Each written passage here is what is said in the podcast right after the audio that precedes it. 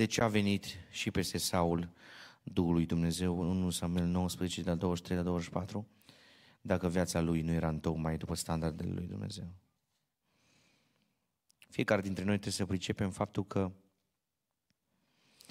în cadrul Vechiului Testament Dumnezeu a utilizat anumite lucruri îngăduite. Spre exemplu, jertfele care erau ritualice de sacrificiu nu erau soluția finală a lui Dumnezeu. Erau o metodă cu rol de imagine care prefigurau prezența jertfei Mântuitorului. Sau, în alt caz, în care în situația aceea lui Moise sau din pricina împietririi inimii lor, pentru că mai mulți bărbați își luau mai multe neveste după sistemul lumesc în care locuiau și le lăsau neadministrate pe cele mai multe dintre ele, Moise a adus ca un fel de legislație interioară și a zis, dacă cu adevărat ai părăsit-o, dă o carte de despărțire. Dar asta nu era porunca lui Dumnezeu. Motiv pentru care Mântuitorul Iisus Hristos a eradicat această, nu știu dacă pot să numesc rânduială, această nesăbuință sau rezultat a unor oameni care nu aveau caracter. Și a zis la început, n-a fost așa. Deci rețineți că maniera în care se derulează anumite lucruri în Vechiul Testament nu e neapărat maniera perfectă a lui Dumnezeu. E îngăduința lui Dumnezeu. Așa se face că în cazul lui Saul, care nu era pe placul lui Dumnezeu, pentru ca să-l salveze pe David, Dumnezeu a îngăduit să vină temporar peste el și să-l controleze ca pe un robot. Deci n-a fost uh, o prezență care să sălășluiască în Saul, da? A fost ca un fel de schelă utilizată, da? Dumnezeu l-a folosit scurt pentru termen limitat pe Saul să transmită prin el un mesaj, dar nu să știți că vorbi și primăgăriță lui Balam. Întreb, mai vorbește Domnul primăgărițe? N-am mai întâlnit în prezent. Da? Pentru că în epoca Noului Testament n-am găsit să se mai vorbească printr-o măgăriță. Dar au fost momente în care a vorbit printr-un așa zis măgăruș, Caiafa. Știți? Și el a zis mai bine să moară un singur om decât tot norodul. Și zice Biblia, pentru că era mare preot, chiar dacă nu trăia curat, n-a știut ce zicea, dar a zis un mesaj profetic. Dar rețineți, nu-i doresc nimănui niciodată, ferească Domnul, să ajungi în ecuația asta. Să te ferească Dumnezeu să vorbească Domnul prin tine ca prin Saul, după ce a căzut. Sau să vorbească prin careva dintre noi ca prin Caiafa. Pentru că vorbirea aceea mișcă lucrurile. Dumnezeu efectiv îl folosește indirect, dacă pot să zic, ca pe un pion. Pentru că zice Biblia că pe cel rău Domnul îl folosește tocmai ca să-și îndeplinească mânia. Și să ajungă la punctul în care se umple paharul mâniei lui Dumnezeu ca să se arate dreptatea lui Dumnezeu. Și Dumnezeu rămâne drept. Omul e problema. Deci rețineți că asta nu e o metodă perfectă a lui Dumnezeu, sau cum să numesc, pe suverană, o lege pe care Dumnezeu și-a dorit-o, ci e o îngăduință temporară care nu-i folosește omului, da? care e folosit în momentul acela. În cazul acela a folosit pentru David, pentru alte lucrări care avea Dumnezeu să le facă și Dumnezeu, nu putem zice că l-a folosit pe diavolul la carul lui, deci să nu aveți iluzia asta, ci Dumnezeu a îngăduit să se întâmple o minune, ca să de fapt e și o minune să vorbească o măgăriță, da? Dar asta nu înseamnă că Dumnezeu vrea să vorbească prin animale. Dar dacă prorocul n-a fost la locul lui și n-a înțeles vocea lui Dumnezeu, a trebuit Dumnezeu să folosească un animal. În cazul ăsta a folosit un om care n-a fost compatibil și rețineți că nu l-a ajutat la salvarea lui spirituală, nu i-a schimbat caracterul.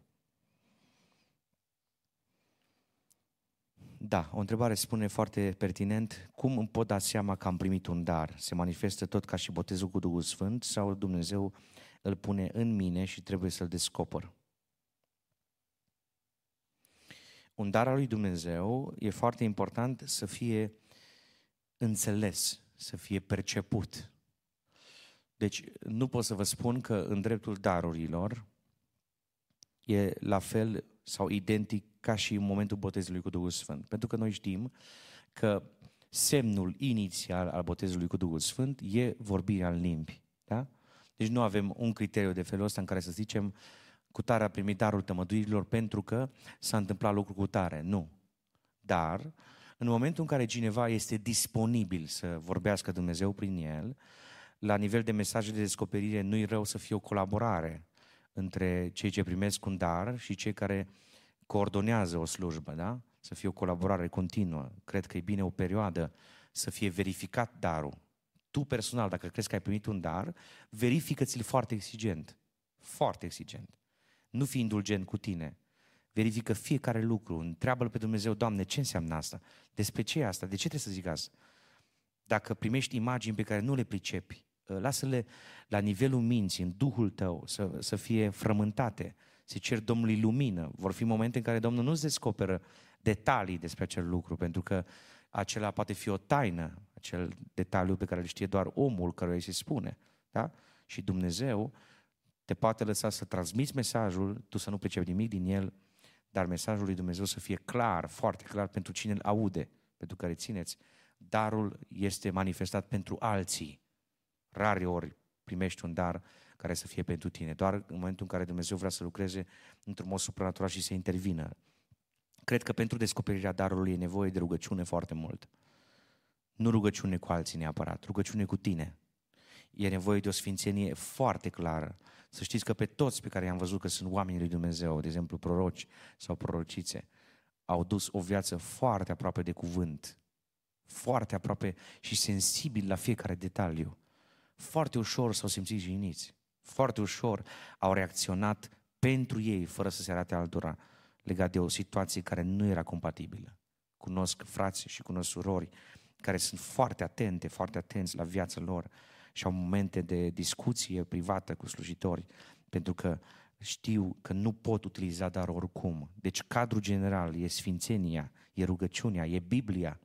Sunt foarte multe momente în care Domnul îți descoperă un mesaj care are o imagine biblică. Dacă tu nu cunoști contextul din Biblie, da? De exemplu, ți se pare te arăta printr-o vedenie un ciocan. Ciocanul, în mod normal, distruge. Ciocanul sfărâmă. Dacă tu nu știi Biblia, că în cartea Ieremia spune cuvântul tău, Doamne, este ca un ciocan care sfărâmă stânca, adică distruge inima împietrită. Nu o distruge în sensul să, să o arunce la coș, ci o transformă, o așează într-o stare corectă, să fie maleabilă inima aceea ca să poată lua o decizie. Altfel, o să spună ce mă manipulezi, adică vrei să mă forțezi? De ce e împietrită inima aceea? Ei, Duhul lui Dumnezeu prin cuvânt atinge, atinge, atinge, auzi, auzi, auzi. Și la un moment dat te moi, te transformi, se transformă inima ta. Nu mai e stâncă, da? Dacă tu nu știi cuvântul lui Dumnezeu, dacă tu nu știi în ce context a fost descoperit un cuvânt al lui Dumnezeu, dacă tu nu știi contextul larg, Domnul îți poate descoperi ție ceva, dar tu, dacă nu ai înțelepciune de la Duhul Sfânt, să înțelegi, de exemplu, ce înseamnă calul roșu din cartea Apocalipsa, tu trebuie să știi ce s-a întâmplat în Apocalipsa, capitolul 6, ce înseamnă calul negru, ce înseamnă calul alb. De ce ți se arată un steag și de culoare albă? Ce înseamnă asta? E un steag al victoriei, al biruinței. Da? Înțelegeți? Deci e foarte important să, să fii aproape de Scriptură. Îți recomand să cauți un om care a trecut prin astfel de experiențe, care nu e neapărat un mentor spiritual. El nu te învață cum să prorocești, el nu te învață ce să transmiți, ci el te ajută. El a trecut prin anumite experiențe. Dau un exemplu. Iosif a avut niște vise perfecte de la Dumnezeu. Dar le-a zis într-un moment nu prea perfect. Că o primi peste nas. A fost urât, da? Eu cred că el nu trebuie să meargă direct la frații lui și să le spună asta. Eu cred că prima dată trebuia să meargă la tata și să zică, tati, ce ai zice despre cineva care are un vis așa? Ce părere ai? Oare cum se poate interpreta? Asta nu era viclenie, este o metodă prin care el ar fi putut să se apere de anumite atacuri care i-au venit. Eu nu zic că n-ajunge în groapă, că dacă Dumnezeu l-a pe acolo, ar fi ajuns. Dar înțelegeți că sunt niște lucruri care sunt foarte importante. Când ai un dar, e un lucru foarte sensibil. Nu, uh, până la urmă, inclusiv în lumea noastră contemporană, când primești un cadou, cum îl deschizi? Fetelor, vă place să prinzi cadou? Eu știu pe Alexandra, de vă întreb voi. Care e atenția ta? Fiecare deschide cadou cum vrea, dar marea majoritate e atentă. Dacă e ceva care poate să fie stricat, cum deschid? Cum îl folosesc? Unde îl așez? Îl pun într-un loc în care jumătate e afară, jumătate e în birou? Nu. Mă interesează. Am o anumită uh, gingășie pentru utilizarea darului. La fel e și cu Duhul Sfânt și cu darurile sale. Trebuie să lucrăm foarte atent. Niciodată nu ne putem juca cu ele, da? E foarte important lucrul ăsta. Da, o întrebare scrie, de ce se pune accent așa de mult pe vorbirea în limbi, dacă este un dar ca celelalte daruri, plus că Duhul nu dă fiecăruia în parte cum voiește? Da, ă, cine scrie, era să zice religia, dar nu contează, dar vă spun ce crezi are, adică nu înțelege că există diferența clară între vorbirea în alte limbi ca semn al botezului cu Duhul Sfânt, și o să vorbim asta mai încolo, la lecțiunea aceea despre vorbirea în limbi, dar o vorbim în limbi, și există vorbirea în alte limbi ca dar. Vorbirea în alte limbi ca dar înseamnă că transmiți un mesaj într-o limbă netraductibilă și, în mod normal, o persoană care nu te cunoaște, da? așa se manifestă cel mai supranatural, sau cum să zic, cel mai elocvent, da? traduce în limba în care sunt oamenii prezenți. Da? Deci, a traduce nu înseamnă a spune cuvânt cu cuvânt. O să vorbim despre asta în detaliu. Deci nu se exclud unele pe celelalte. Darul vorbirii în alte limbi e un dar ca darul de înțelepciune, darul de cunoștință, darul tămăduirilor, dar vorbirea în alte limbi este semnul inițial al botezului cu Duhul Sfânt. Așa că e foarte important să ai acest semn al botezului cu Duhul Sfânt. Da, dacă Domnul a promis că îmi dă un dar, dar eu parcă tot mai departe sunt de El și am lupte tot mai grele, sunt șanse să mai primesc darul? Depinde ce decizie ei. Foarte important ce decizie ei. Votați că n-a la toate, da? Dacă vreți. Nu. Depinde ce decizie ei. Repet, vrei să te folosească Dumnezeu? Păi tu o să întrerupi orice relație cu păcatul ai avut o descoperire de la Duhul Sfânt, că pe tine ca băiat, eu nu știu în caz, dau un exemplu acum, da? Sper să nu fie profetic. Pe tine ca băiat vrea să te folosească Dumnezeu printr-un dar, păi asta înseamnă că o să te parasezi de orice persoană care te îndepărtează de Dumnezeu. Pentru că tu alegi în viață. Nu poți să mergi înspre centrul Clujului dacă o pornești în partea aia, numai dacă faci un ocol. Deci alegi în ce parte mergi. Nimeni nu te poate obliga, e alegerea ta. Biblia te sfătuiește, Scriptura îți spune, dar alegi. Ei, cine a ales drumul primirii unui dar s-a debarasat de orice păcat, a rupt-o cu orice lucru care nu-i numai păcătos și periculos.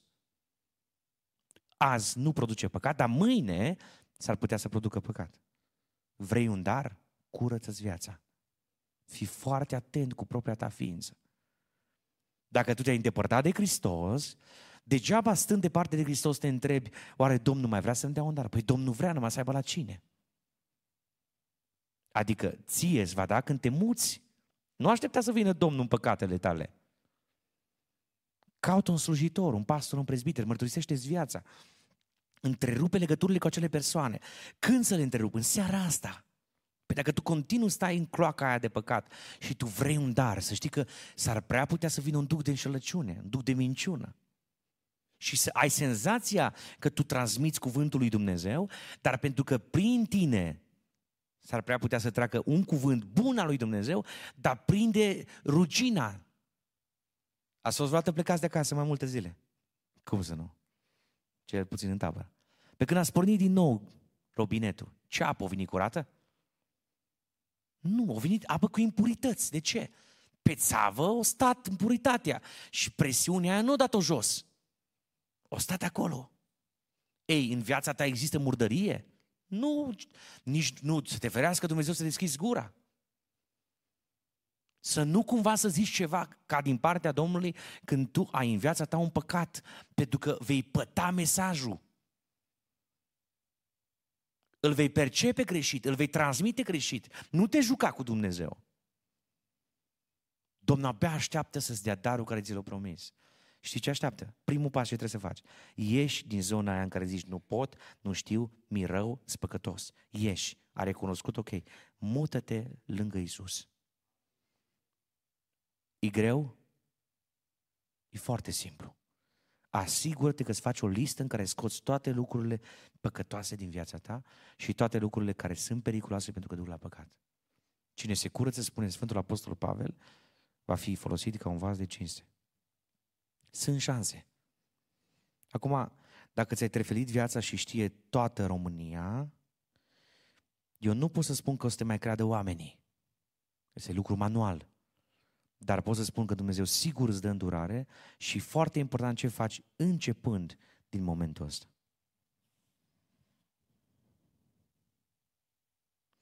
Cum putem ști dacă o încredințare puternică vine de la Dumnezeu sau de la noi?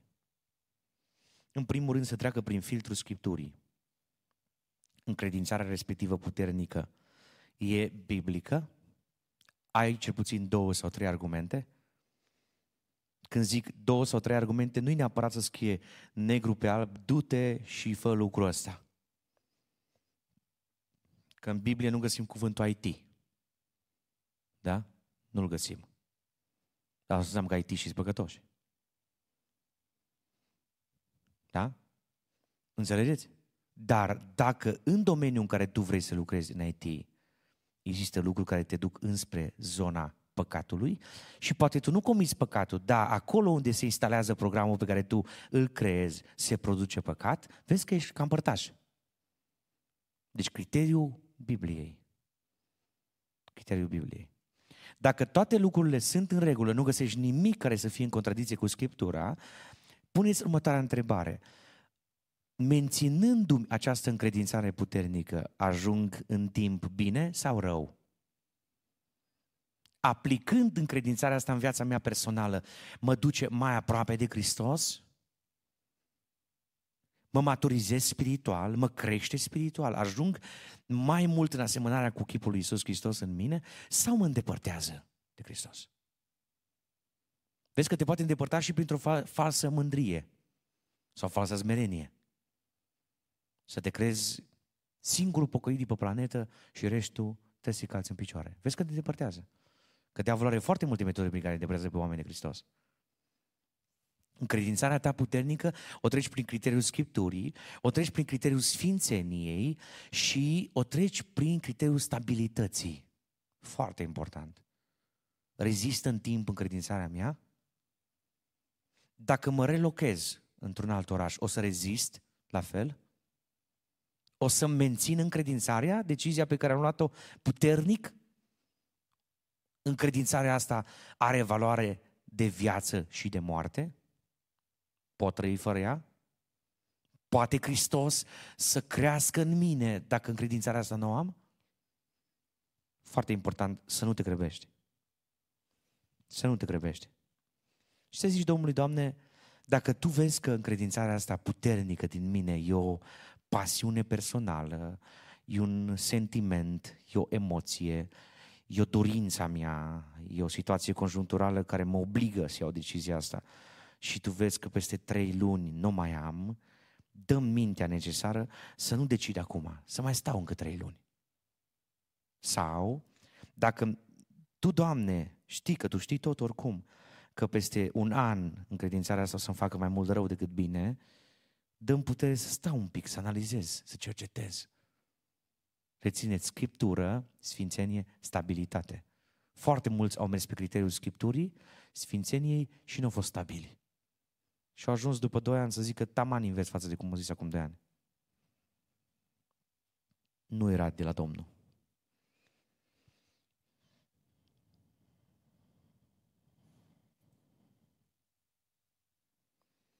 Despre semnul botezului cu Duhul Sfânt și vorbim la ei, vorbim altă dată. Hai să căutăm întrebările care le spus azi, nu?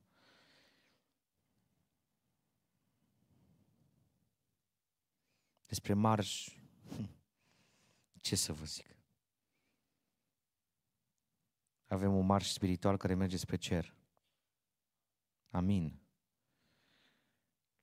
Deci legat de marșul pentru Bodnariu și pentru Furduie, sunt foarte de acord. Alte marșuri în care se strigă hei și tot felul de mișcări care nu știu dacă le-ați găsit astea în Biblie?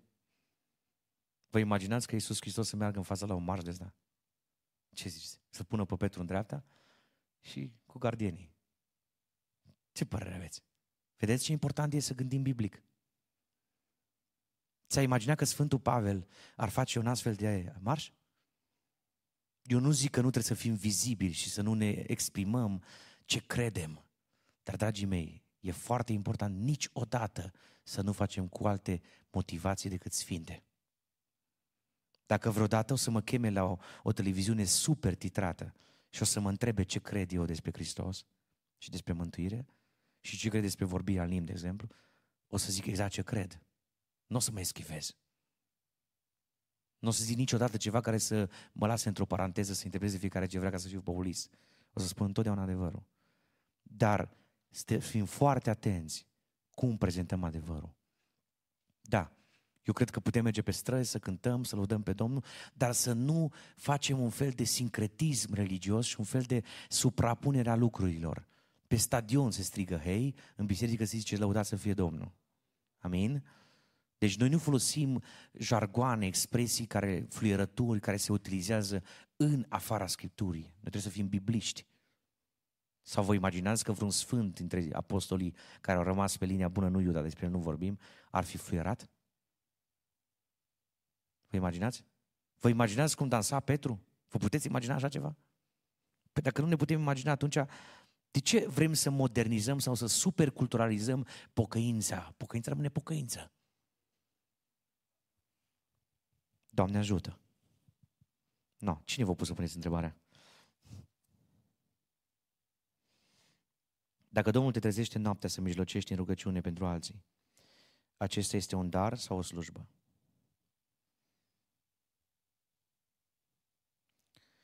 Din perspectivă biblică, pur biblică, slujbă, nu slujire, slujbă, este împărțită doar bărbaților. Mijlocirea e un dar. Deci poți avea un dar puternic în care în timp ce te rogi, Duhul Sfânt, nu vorbești în alt limbi, Duhul Sfânt efectiv îți spune, roagă-te pentru roata din dreapta a mașinii cu tărui păstor. El nu știe că cineva i-a deșurubat, n-are de aia antifurt. I-a deșurubat trei. Cum le zice la prezoane? Da? O să zicem că așa zice. El nu știe că cineva e foarte bucuros pentru el și îl iubește foarte tare. și i-a deșurubat din patru prezoni, i-a scos trei. I-a rămas un pic. Și fratele nostru merge la evangelizare. Pe autostradă merge regulamentar cu 130, un pic peste, dar n-ajunge la 150, da? N-a zis Amir? Da, până 139. Merge regulamentar. Și tu te rogi și zici, Doamne, roata din dreapta pastorului cu tare și zici numele, păzește-o. Și, Doamne, dacă nu își dă seama el, pune-o pe pană. Te rogi rău sau bine? Întrebare. Te rogi foarte bine. Când o să meargă fratele la mașină și o să vrea să pornească frumos, obișnuit că trebuie să ajungă la ora 6 și o calculat timpul că Waze-ul ajută cu ghilimele, câteodată numai, Domnul ajută, dar așa, folosește tehnologia uneori, dintr-o dată își dă seama că vrea să pornească și nu poate, că mașina e într-o parte. Nu stă pe dreapta cineva, e într-o parte că e pe pană. Te-ai rugat bine, pentru că ai zis, Doamne, dacă nu-și dă seama, decât să aibă un accident în care să moară, mai bine are o pană. Și uite că tu ai făcut o mijlocire prin Duhul, te-ai rugat, pentru ca Dumnezeu să intervină. Nu vă fie rușine să vă rugați pentru lucruri neobișnuite când mijlociți. Rugați-vă pentru lucruri pe care nu le-a spus niciodată în rugăciune, pentru că lucrurile alea, de cele mai multe ori, sunt metode prin care se descoperă planurile diabolice ale diavolului. Știu oameni care s-au rugat pentru mine și pentru alții în timp ce călătoreau într-o misiune și erau într-un avion. Și diavolul și-a programat ca avionul acela să aibă mari probleme tehnice și să cadă în gol în timp ce merge peste un oraș sau într-o anumită zonă.